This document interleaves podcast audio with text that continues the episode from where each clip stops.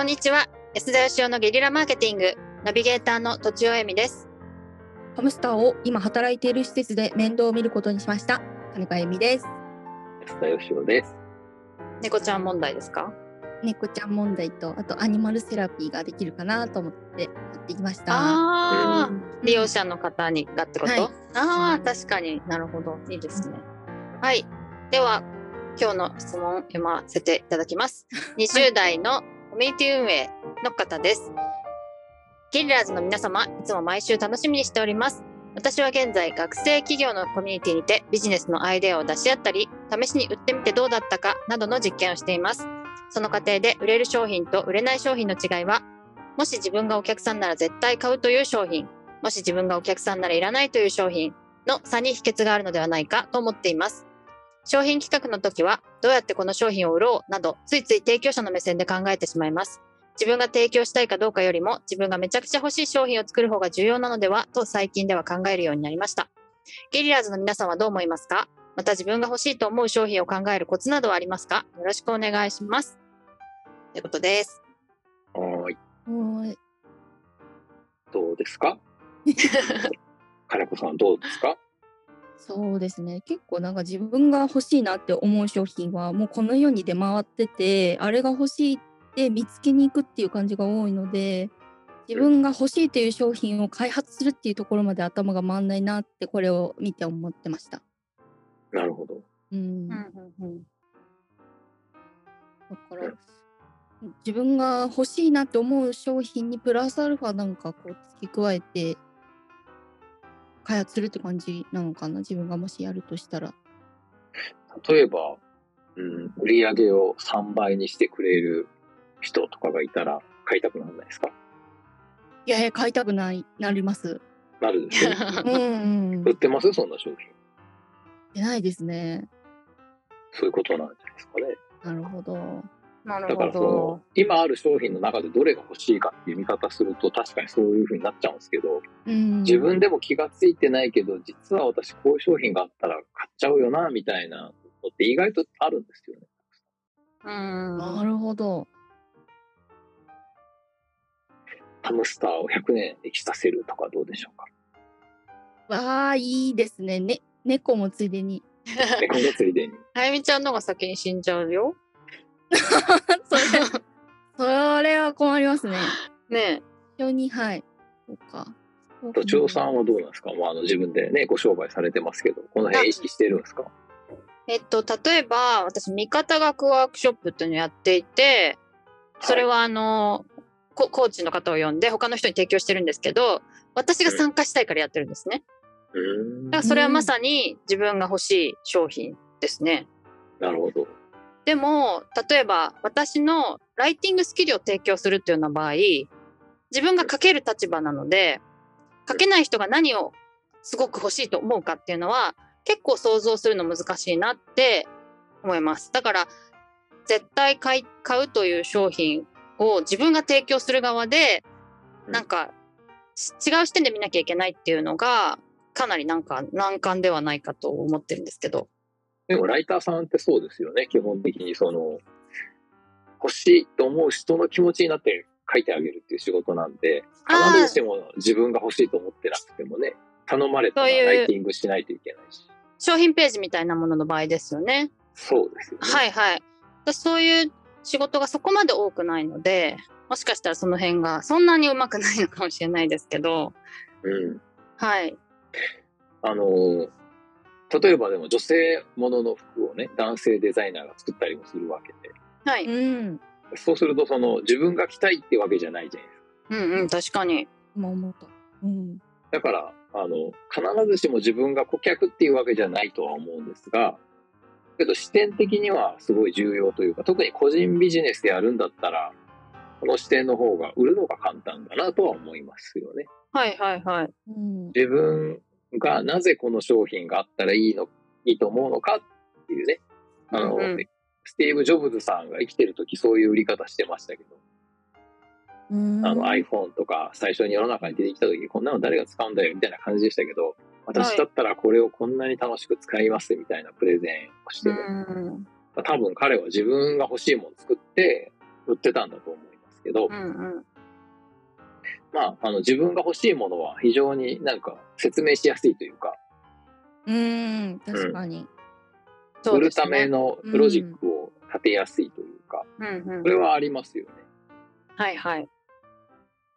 うんまあでも一方でなんか大きい会社になってくると、例えばトヨタの社員がやっぱトヨタの自動車以外乗っちゃいけないみたいなの聞いたことあるんですけど、日産とか乗ってると大ブーイングみたいな。まあそうでしょうね。だけど本当にね、全員トヨタしか乗ってないんだろうかってすごい気になるし、その理屈で言ったらフェラーリの社員、フェラーリしか乗れないし、みたいなことになってくるし、確かに。に。ちょっと違うよなっていう気はしますね。なんか僕だったらそういうふうに言われたら絶対なんか乗りたくないなと思うし。うーん。うん。まあだけど、その個人でビジネスやる人、これが増えると思うんで、その小規模ビジネスで行くと、基本的にこの概念で行った方が時代の流れに合ってるし、売りやすいだろうなって気はしますね。うんうんうん。そんなになんか自分の趣味がたとえ偏ってたとしても、ある程度売れればいいならって感じですか？そうですね。はいはいはい。100 100人中、なんか50人に売らなきゃいけない商品っていうのは難しいですけど、うん、確かに。普通ね、まあ個人でやったり数人でやるビジネスだったら、それこそ1000人中3、4人ぐらいお客さんがいれば十分なわけで。はい。うん。まあだから、となってくると、自分がその偏りの中に入ってた方が売りやすいですよね。はい。気持ちがよくわかるというか。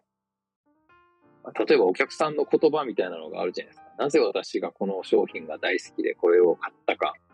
それを皆さんにお伝えしたいみたいなお客さんの言葉があると、まあ非常に響くと思うんですけど。まあ、自分もお客さん目線でそれができちゃうってことですからね。そうですね。うんうん。うん。あとその商品ってその実際作って売ってみないと売れるかどうかってわかんないですけどね。商品自体の改善も必要だし、売り方の改善も必要だし、はい。うん。その時やりやすいですよね。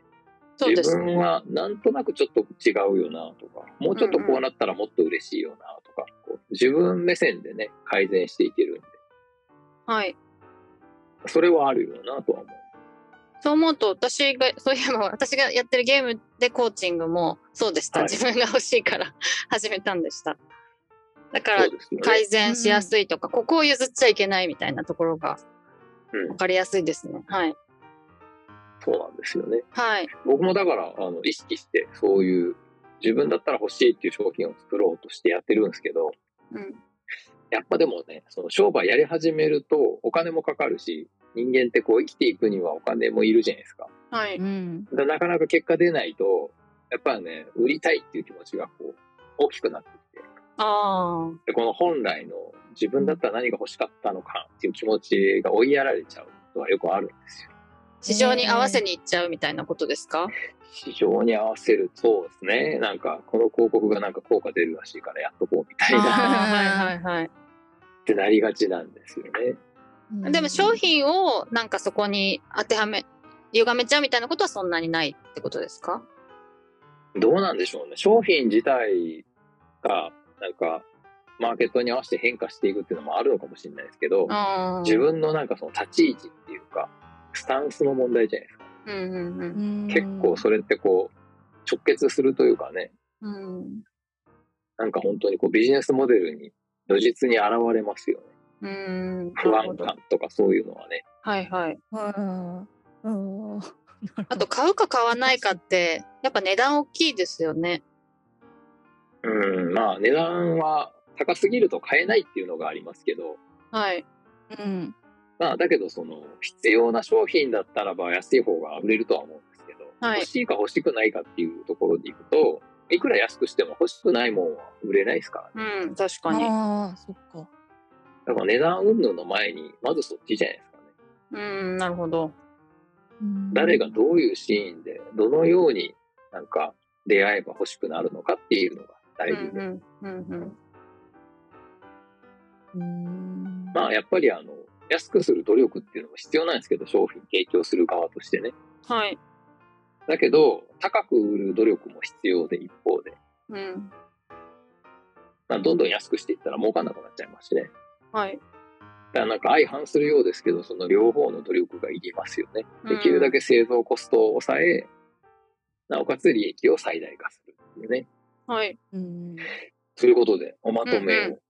まとめ、どうしよう。全然思いつかないんですけど、えっと、まあ、自分が欲しいもの、欲しいものを作れれば、なかなかこう、改善していくときもうまくいきますよっていう感じの話でしたっけ？はい。ということで、本日は以上です。ありがとう。ございました。ありがとうございま。した。